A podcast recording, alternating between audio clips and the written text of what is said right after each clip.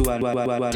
ธุรกิจย่อมมีการแข่งขันนะครับโดยเฉพาะตลาดการแข่งขันสตรีมมิ่งเพลงนะครับซึ่งคู่กรณีระหว่าง Apple Music กับ Spotify นะครับถึงขั้นที่ส่งจดหมายอีเมลให้ลูกค้ายกเลิกการตัดบัตรเครดิตผ่านแอปพลิเคชันนะครับ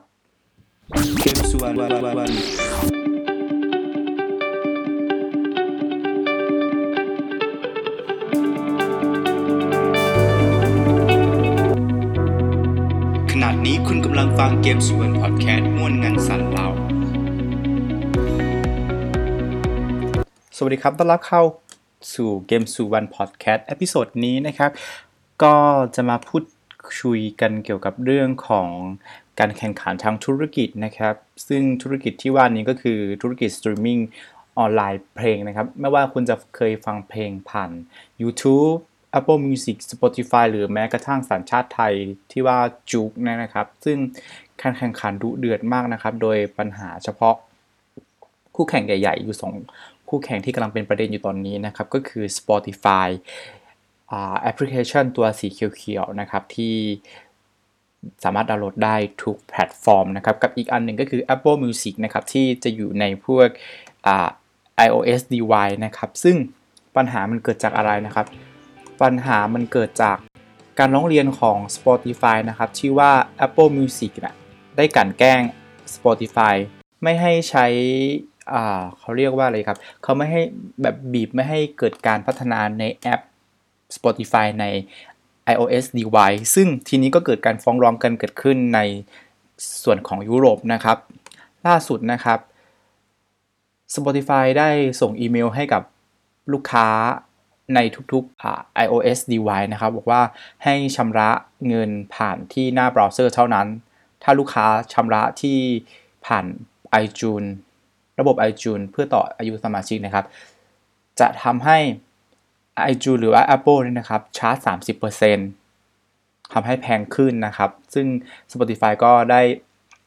ย้อนกลับมาให้ลูกค้าได้จ่ายแบบโดยตรงผ่านหน้าเบราว์เซอร์แทนนะครับถ้าเราเราลองย้อนกลับไปตั้งแต่เดือนที่แล้วนะครับสำนักข่าว Finance Financial Times นะครับรายงานว่า Spotify นั้นอ้างว่าถูก Apple บีบไม่ให้สร้างสรรค์นวัตกรรมใหม่ๆเพื่อให้ผู้ใช้งานเห็นว่า Apple Music เนี่ยมีประโยชน์มากกว่าโดย Spotify เนี่ยได้ยื่นข้อร้องเรียนสืบสวนมาตั้งแต่เดือนมีนาต้นปีนี้นะครับแล้วก็สั่งทางสหภาพยุโรปก็ได้ทำการสอบถามลูกค้าแล้วก็เรียกลูกค้าคู่แข่งรายอื่นๆเข้ามาตัดสินใจก่อนที่ว่าจะสืบสวนอย่างเต็มรูปแบบซึ่งเราก็จะเห็นผลในข้างหน้านะครับว่าจะเป็นยังยังไงขึ้นนะครับซึ่ง ซี อี โอ ของ Spotify นะครับที่ชื่อว่า Daniel Ek นะครับแบ่งปัญหาที่มีต่อ Apple ออกเป็นสองเรื่องหลักๆก็คือหนึ่ง Apple Tag หักค่าบริการ สามสิบเปอร์เซ็นต์ เหมือนที่ผมพูดไปเมื่อกี้นะครับซึ่งถ้าจ่ายผ่าน Apple ในปีแรกๆและปีถัดไปก็จะลด สิบห้าเปอร์เซ็นต์ ซึ่งก็เป็นกฎของ Apple อยู่แล้วนะครับที่เราจะแบบเข้าไปจอยในของ iOS system ของเขานะครับซึ่งเราต้องแบ่งส่วนแบ่งส่วนแบ่งตัวนี้ให้กับApple ด้วยแล้วก็อีก เจ็ดสิบเปอร์เซ็นต์ ก็เข้ากับผู้พัฒนานะครับซึ่งก็ก็มีปัญหาหากว่า Apple นั้นไม่ไม่ได้จ่ายเงินกลับขึ้นมานะครับก็ไม่ได้ก็ ซี อี โอ ของ Spotify ก็อ้างว่าก็ไม่ได้เป็นแค่ที่ subscription อย่าง Uber หรือ Delivery อื่นๆเหมือนกับ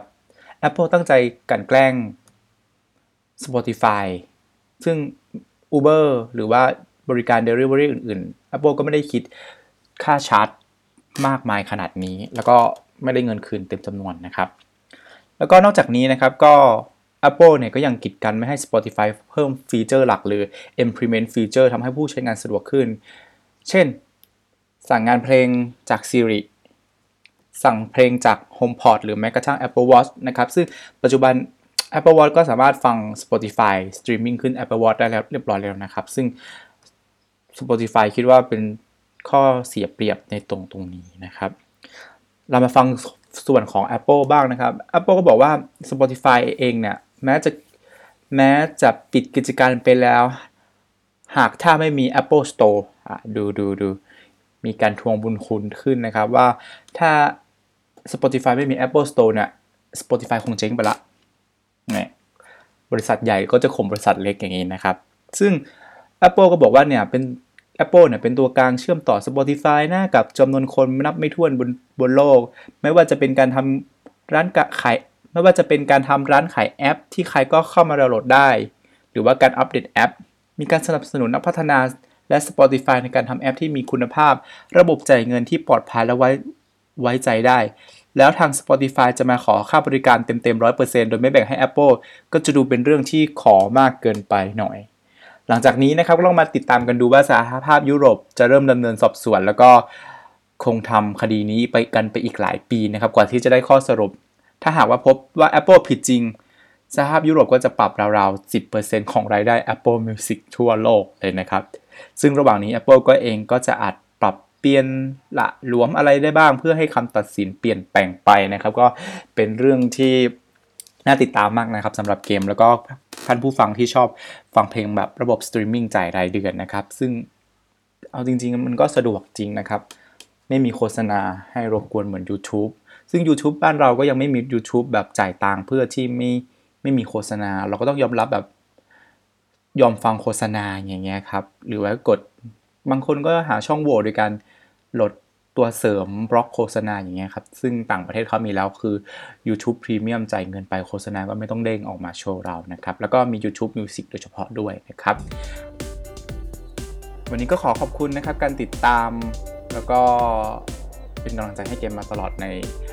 เกมสุวรรณพอดแคสต์นี้นะครับสามารถติดตามกด Subscribe ใน iTunes ซึ่งตอนนี้ก็มีข่าวดีว่าเกมสุวรรณพอดแคสต์ได้เข้า iTunes Podcast เรียบเป็นที่เรียบร้อยแล้วนะครับเป็นที่ดีใจมากสามารถสามารถเชื่อมกับผู้ฟังได้แล้วก็ Spotify Podcast ก็ยังมีนะครับ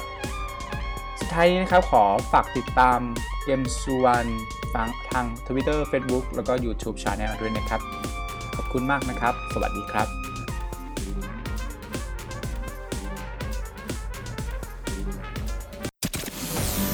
Now you listen Games One Podcast.